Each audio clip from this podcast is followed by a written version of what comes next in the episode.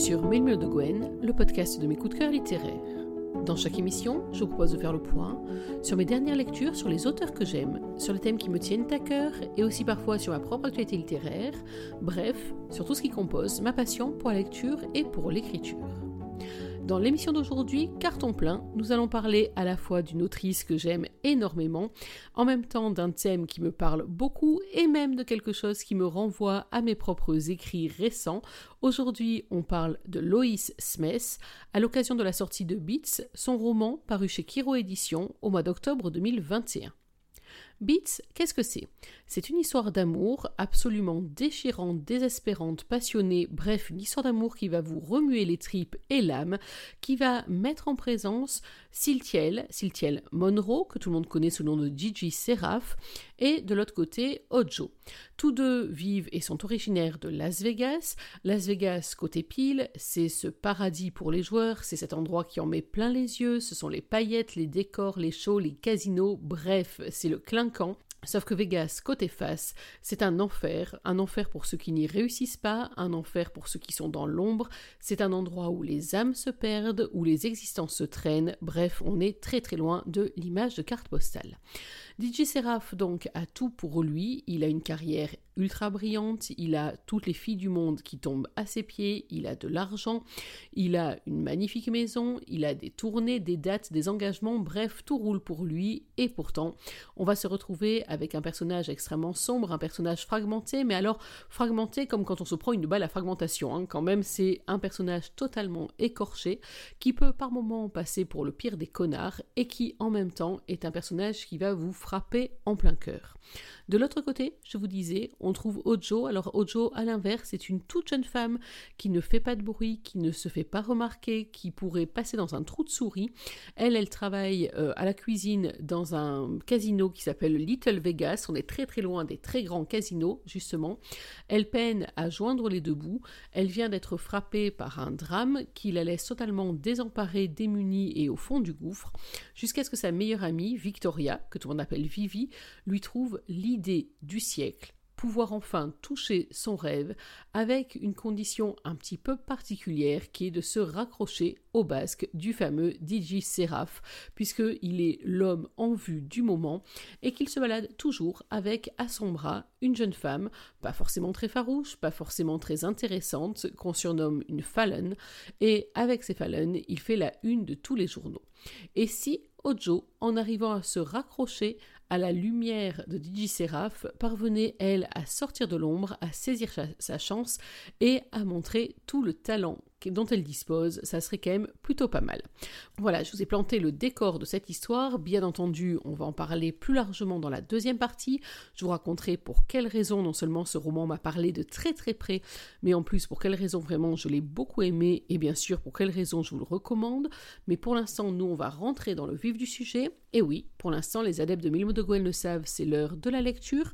Alors pour une fois, je ne vais pas vous parler de la lecture euh, de la rencontre. Je vais vous parler en du début de la mise en scène. Je vous ai mis en situation. Euh, DJ Seraph, donc Siltiel, a été obligé d'accepter le marché que lui a proposé Ojo, enfin proposé, proposé, le marché qu'elle lui a même imposé. Et à ce moment-là, donc, il va se retrouver à devoir composer lui aussi avec une jeune femme qui n'a à peu près rien à voir avec ce qu'il est habituellement. La scène que je vais vous lire se passe au Kratz, qui est le nightclub dans lequel Seraph fait euh, ses sets actuellement. On est au chapitre 9. Attention, installez-vous confortablement, vous connaissez la musique, ou plutôt pas encore. Vous allez vous laisser guider par les mots de Loïs Mess, et là, cette fois-ci, on est dans la tête de Siltiel, donc de DJ Seraph. Je passe une porte, et me voilà dans le renfoncement du quartier VIP. Je prends un instant pour observer la table qui m'est réservée chaque nuit où je bosse. Autour d'elle, huit filles font la fête. Du champagne caresse le cristal des flûtes, des rires éclatent, des selfies solo ou à plusieurs se prennent en rafale. Certaines s'échangent des confidences à l'oreille, d'autres deviennent câlines. Je suis sûre qu'elles se promettent une amitié sincère. Amitié dont il ne restera pas même un souvenir lorsque je serai assis avec elles. Je suis une proie, le tumulte qui règne autour de la table n'est rien d'autre que l'excitation sauvage étreignant les prédateurs avant un bon repas. Toutes sont affamées de célébrité, de gloire, et toutes savent que c'est un menu pour une personne. Mais dans le paradis du jeu, aucune n'a pourtant appris qu'au casino, la maison n'est jamais perdante. Les dés sont pipés pour sept d'entre elles, et la huitième est singulière. Ojo. Elle se distingue parmi les autres. Elle a relevé ses cheveux, je vois par intermittence de grands anneaux dorés accrochés à ses oreilles. Il me semble disproportionné par rapport à son visage. Elle porte un bustier aux bretelles fines dévoilant la finesse de ses bras, de ses épaules et de son cou. Elle est à part. Tandis que les autres sont bruyantes, exubérantes, comme si elle craignait qu'on les oublie si elles venaient à se calmer, Ojo ne bouge pas. Les genoux serrés, le dos droit, les mains liées sur ses cuisses à demi nues, je ne saurais dire si sa posture évoque la détermination ou la peur. Elle détonne, reine de pique aux bordures cornées dans un jeu neuf. Mais je me demande, carte à jouer ou carte maîtresse? Je sors de ma cachette et avance, la démarche assurée et fière. Il ne faut pas qu'elle se doute que le choix est déjà fait.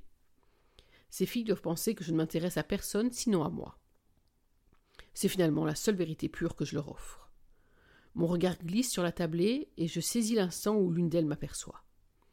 Elle tente d'effacer la surprise sur son visage pour être la première à venir à ma rencontre, mais la supercherie ne tient pas.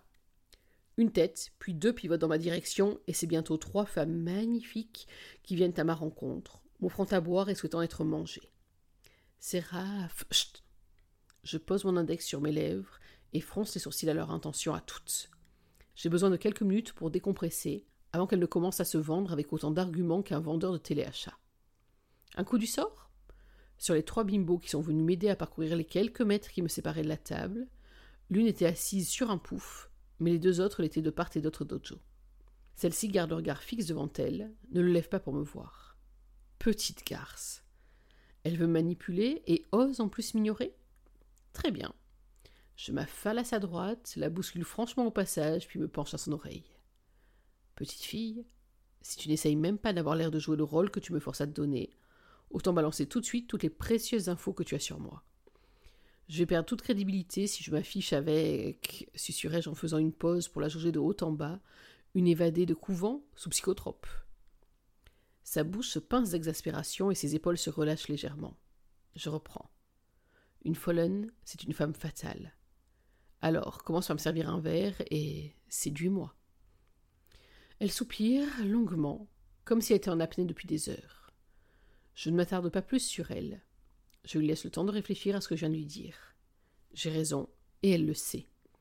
Si on éveille les soupçons des journalistes, ils voudront en savoir plus et finiront par tout apprendre. Quel intérêt alors pour moi de me coltiner la vraie bonne sœur, fausse dépravée?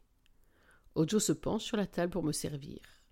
J'esquisse un sourire en coin qu'elle ne voit pas, puis me tourne vers la fille à ma droite. Comment tu t'appelles? Célina. Tu veux être une Fallen, Célina? Elle hoche la tête, approche son visage tout près du mien et affiche un sourire carnassier. Alors prouve-moi que tu vaux mieux que les autres. Elle ne se fait pas prier et vient se positionner à califourchon sur moi. Sa poitrine collée à mon torse, sa langue glisse sur mon cou, puis ce sont ses dents qui agrippent le lobe de mon oreille, mordillent ma mâchoire et j'incline ma tête en arrière. Je ne la regarde pas. Mes yeux satisfaits ont créé à ceux rageurs d'Ojo qui me tend mon verre. Je souris en haussant un sourcil, joueur. Je lui montre tout ce qu'elle n'est pas capable de faire. Je la provoque et quelque part, j'espère que ça la fera fuir. J'allonge mon bras jusqu'à la main d'Ojo, au moment où celle-ci la retire et avale l'alcool qu'elle m'a servi d'un trait. Elle claque le shooter sur la table, victorieuse, et c'est le moment que choisit Célina pour poser ses lèvres sur les miennes.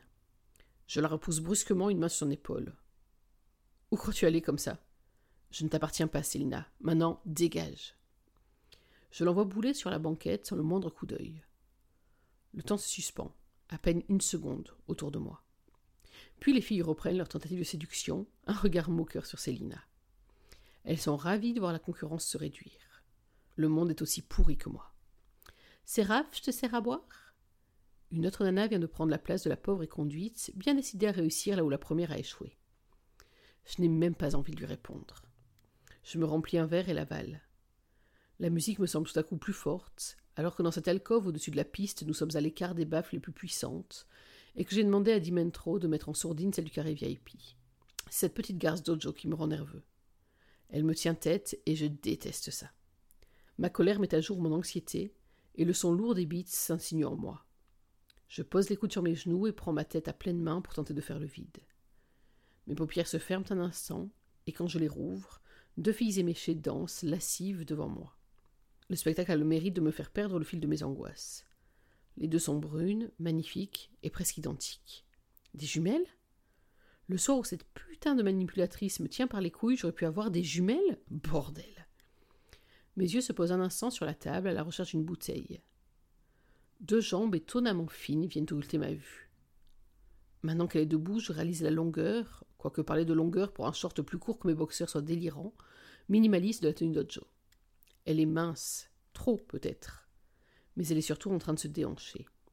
Et c'est troublant. Son corps si fin, ses courbes presque absentes, son attitude jusque-là trop prude. Rien n'aurait pu me faire penser qu'elle pouvait être une telle sensualité. Les genoux légèrement fléchis, elle ondule le bassin, ses mains glissant le long de son corps longiligne, sur ses flancs, sur ses petits seins. L'une de ses mains passe dans ses cheveux, les détache, et c'est une crinière qui dévale jusqu'à ses reins. Une autre fille tente de s'inviter à la représentation, et je lui interdis d'une pomme autoritaire. Je me lève, me retrouve à quelques centimètres à peine d'Ojo. Elle continue d'ondoyer, fait passer les cheveux qui masquent son regard dans son dos, puis relève le visage vers moi. Un visage inexpressif, ni honteux, ni heureux, ni fier, ni triste. Troublé, je pose ma main dans son dos et la colle à moi.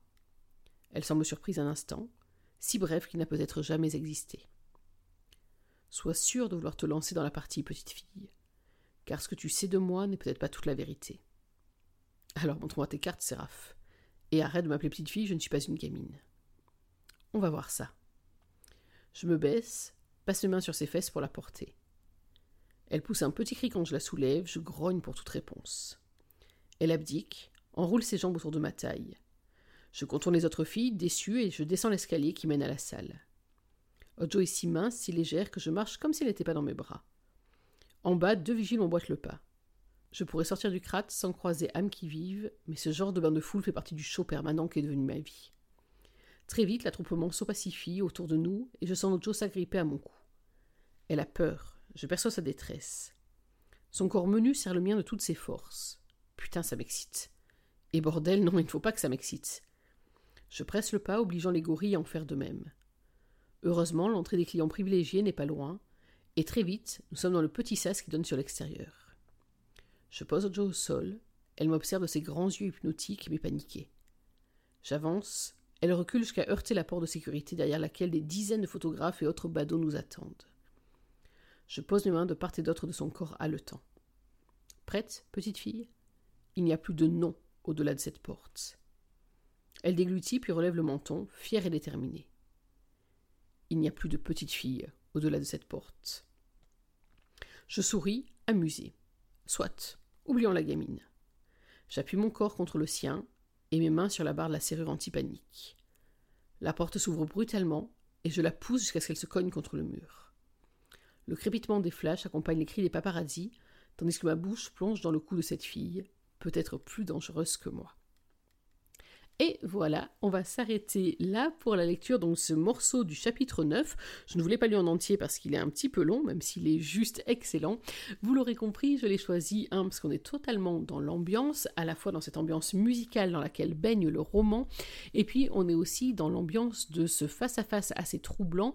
Vous l'aurez compris, Siltiel, DJ Seraph, n'est pas du tout à la base le genre d'homme pour Ojo et réciproquement. Il se retrouve là au nom d'un espèce de marché de dupes vous apprendrez à découvrir dans le courant du roman. Il ne veut absolument pas s'attacher à elle, bien au contraire, il veut même s'en débarrasser. Elle ne correspond pas à son critère de femme, lui ne correspond pas non plus d'ailleurs à son critère d'homme, et pourtant, vous l'avez vu, le trouble monte en tout cas dans euh, l'esprit de Siltiel. On va voir ensuite ce qu'il en est pour Ojo. Et on a là donc une scène qui est à la fois une scène sensuelle, qui en même temps est une scène où on sent tout le désenchantement de Siltiel, une scène aussi qui met vraiment en place toute la mise en scène de la vie de DJ Seraph, et c'est l'un des éléments, en tout cas ça fait partie des axes très forts de ce roman. Les raisons d'ailleurs pour lesquelles j'ai aimé ce roman et pour lesquelles bien sûr je vous le recommande. D'abord, parce qu'il parle de musique. Alors vous le savez, vous qui suivez Melmo de Gwen, à la fois.fr, à la fois ce podcast, vous qui suivez aussi peut-être mes comptes euh, auteurs et mes comptes perso, je suis une folle de musique, je vis en musique, j'écris en musique, et puis même, allez, Petite parenthèse, j'écris aussi sur la musique puisque mon prochain titre à paraître, celui qui sera publié aux éditions Black Ink en 2022, c'est un roman, c'est une duologie sur le monde de la musique justement. Et alors, je ne vous cache pas que lorsque j'ai lu ce roman, Beats, et lorsque nous en avons parlé avec Loïs par la suite, parce qu'on a longuement parlé de son travail, euh, il y a eu comme ça plein de similitudes déjà entre son personnage et le mien, et puis même euh, entre ce terme de fallen et un autre terme qui fait une très forte référence dans mon propre roman. Bref, c'est vrai qu'on a eu comme ça une espèce de communion, en tout cas d'acquaintance d'esprit entre son livre et le mien, qui fait que ça m'a fait vraiment un très drôle d'écho. Je ne vous cache pas que ça m'a fait monter la pression aussi, parce que j'ai tellement aimé ce Beats que euh, ça m'a mis un gros gros coup de pression pour mon propre bébé, même s'il n'est pas du tout dans le monde des disjockeys, bien au contraire. Mais quoi qu'il soit, c'est vrai qu'un roman sur la musique, surtout qui exploite aussi bien la puissance de la musique, la puissance du son, la puissance des beats, et même on va avoir plus tard une scène qui est absolument remarquable sur un enregistrement musical, ça ne pouvait que me plaire, alors bien sûr j'ai plongé dedans. Ceci dit, si vous n'êtes pas totalement fan de musique, pas de panique, hein, on n'est pas non plus dans une comédie musicale, vous en trouverez pour votre compte, même si vous n'êtes pas des aficionados de la musique. Ensuite, j'ai beaucoup aimé ce roman pour cette histoire. Alors vous me connaissez, je ne vous dirai pas tout de l'histoire, je vais vous en dire assez peu finalement, mais j'ai trouvé qu'elle était parfaitement menée. C'est une histoire d'amour, bien entendu, c'est une histoire aussi de reconstruction, pour l'un et pour l'autre. C'est une histoire d'affrontement, c'est une histoire aussi euh, de résilience pour les deux personnages, c'est une histoire d'attraction, c'est une histoire de raison, bref, c'est une histoire à plein de niveaux, c'est une histoire d'amitié d'ailleurs très forte que ça soit avec Victoria, dont je vous ai déjà parlé, la meilleure amie, presque la seule amie d'ailleurs d'Ojo, ou que ce soit avec Russell, Russ, qui est le garde du corps, le confident, enfin tout un tas de choses pour Seraph, on pourrait même dire son seul ami, son véritable ami, même si c'est aussi son employé. Et d'ailleurs, entre parenthèses, j'ai tellement aimé ce personnage de Russ que j'avoue que j'en prendrais bien pour un nouveau tome avec lui. Ça, c'est juste une petite parenthèse. Donc, c'est une histoire comme ça très très complexe. C'est une magnifique romance qui est sensuelle, qui est désespérée, qui est écorchée. Bref, c'est une totale réussite. Et en plus, et alors la cerise sur le gâteau, je ne m'attendais pas totalement, mais en tout cas, cette histoire à un moment, elle va prendre une autre tournure parce que va intervenir un élément totalement perturbateur dans le récit qu'on va d'abord connaître sous le nom de Past, Past par-dessus ton épaule, euh, et on va avoir comme ça un personnage extérieur dans l'ombre qui va surveiller, qui va guetter ce qui se passe, l'évolution de la situation entre Siltiel et Ojo, et c'est vrai que ce petit piquant en plus vient rajouter une dimension totalement géniale à ce roman qui déjà était une romance totalement réussie. Pour qu'une romance soit totalement réussie, il faut aussi qu'elle ait un casting 5 étoiles. Et alors là, autant vous dire que j'avais déjà beaucoup apprécié dans les autres romans que j'ai lus, soit de Loïs Mess seul, hein, puisque j'ai chroniqué et podcasté Lunisia, euh, je crois que c'était dans l'émission 110, si je ne dis pas de bêtises, donc il y a quelques semaines seulement, et également dans Lenny, le roman qu'elle a co-signé avec Karine Adler, déjà chez Kiro Édition. Donc je vous disais, c'est vrai que j'aime beaucoup la manière dont Loïs Mess travaille sur ses personnages, ce sont des personnages qui ne jamais lisses, ils ont tous quelque chose dans leur passé qui les a écorchés. Alors bien évidemment, un personnage n'arrive jamais complètement neutre, c'est jamais une ardoise vierge qui arrive dans une histoire, mais les siens ont quand même un passé particulier et particulièrement lourd. Et j'ai comme ça beaucoup apprécié à la fois Ojo et puis en même temps Siltiel, parce qu'ils ont tous les deux des failles, que dis-je même des crevasses, en tout cas des éléments qui vraiment euh, ont fait que leur vie les a considérablement marqués. Ils paraissent, je vous l'ai dit en préambule, totalement à l'opposé l'un de l'autre. Lui dans la lumière, elle dans l'ombre, il a tout, elle n'a rien, et en même temps, il y a finalement énormément de points de similitude entre ces deux personnages. Si on y regarde ils n'ont finalement l'un et l'autre rien à perdre. Ojo n'a rien à perdre parce que sa vie est déjà dans une situation totalement catastrophique. Elle y a perdu tous ses repères, elle est en passe de perdre tout ce qui a composé ses souvenirs, sa vie, son existence. Elle a, depuis le début de son enfance, euh, une existence qui est, alors on va pas dire misérable, mais en tout cas qui est semée d'embûches.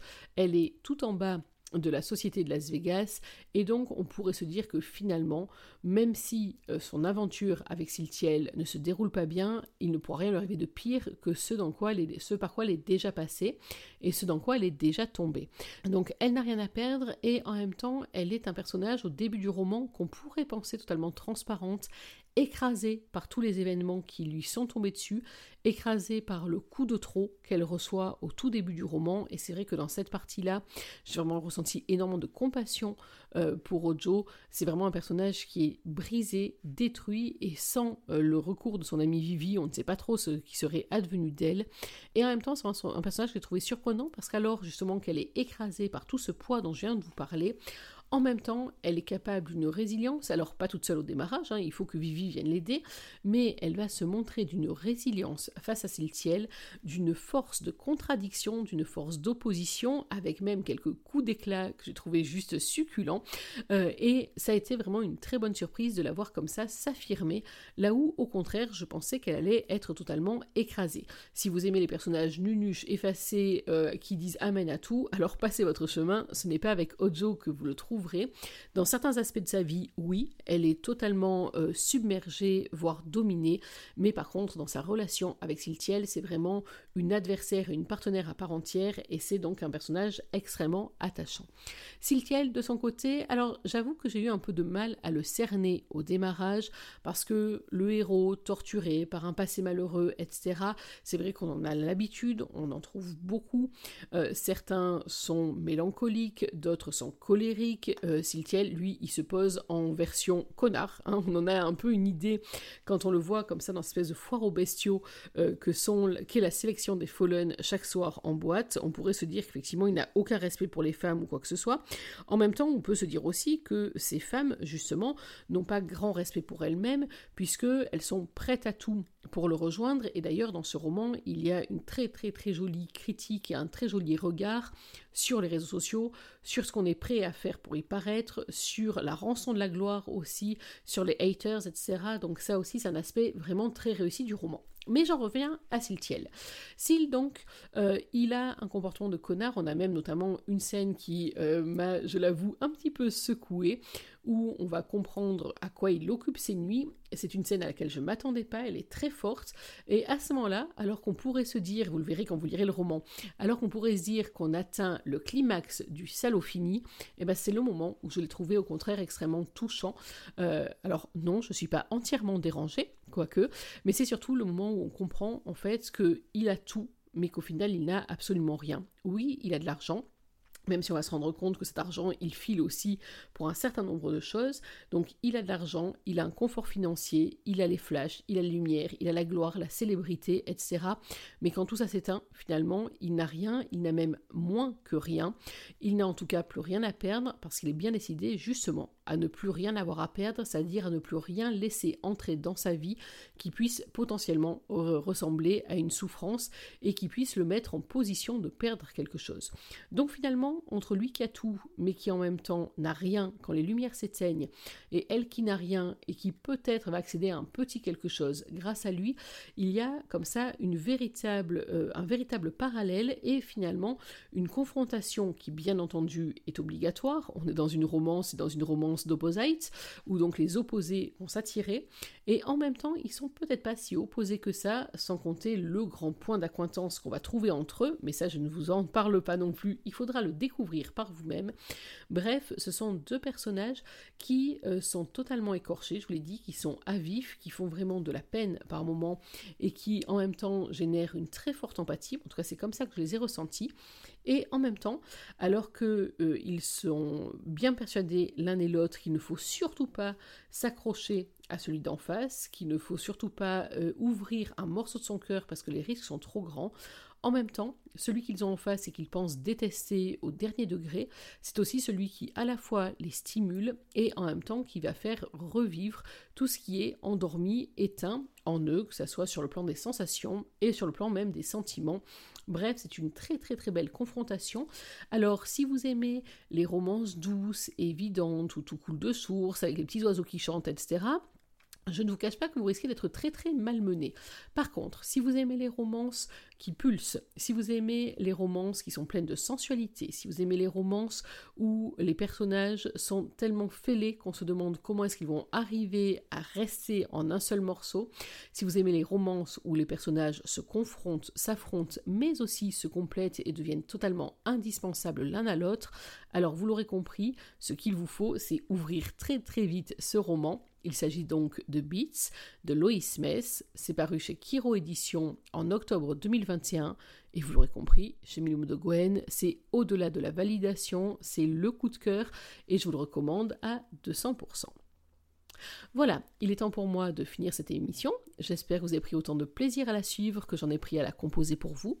Nous, on va donner rendez-vous dans quelques jours pour une autre émission, pour un autre coup de cœur, pour parler d'un autre roman. On va changer de style cette fois-ci, mais je ne vous en dis pas plus pour le moment. Ah oui, tout de même, un petit cadeau bonus. Je me suis fait un petit plaisir. Il y a un extrait du roman que j'aurais absolument voulu vous lire. Je n'ai pas pu le faire pour différentes raisons, mais j'ai pas pu résister à l'envie. Alors si jamais vous êtes tenté, vous irez faire un tour du côté de l'émission 114, la suivante, qui est un bonus track, qui est un plaisir perso que je me suis fait, qui j'espère fera très plaisir aussi à Loïs et aux équipes de Kiro Édition. C'est ma version de l'enregistrement d'une certaine chanson, une chanson que je surkiffe, une chanson vraiment que j'adore et que Loïs Mess a totalement mis à l'honneur dans ce roman. Une raison de plus d'aimer Beats, mais ça, c'est une autre histoire. En attendant, n'oubliez pas que même en 2021, une journée sans lecture et sans musique, c'est une journée à laquelle il manque quelque chose. Alors dans l'attente de notre prochaine émission, je vous souhaite de prendre soin de vous, d'être heureux et surtout n'oubliez pas, lisez. Bye bye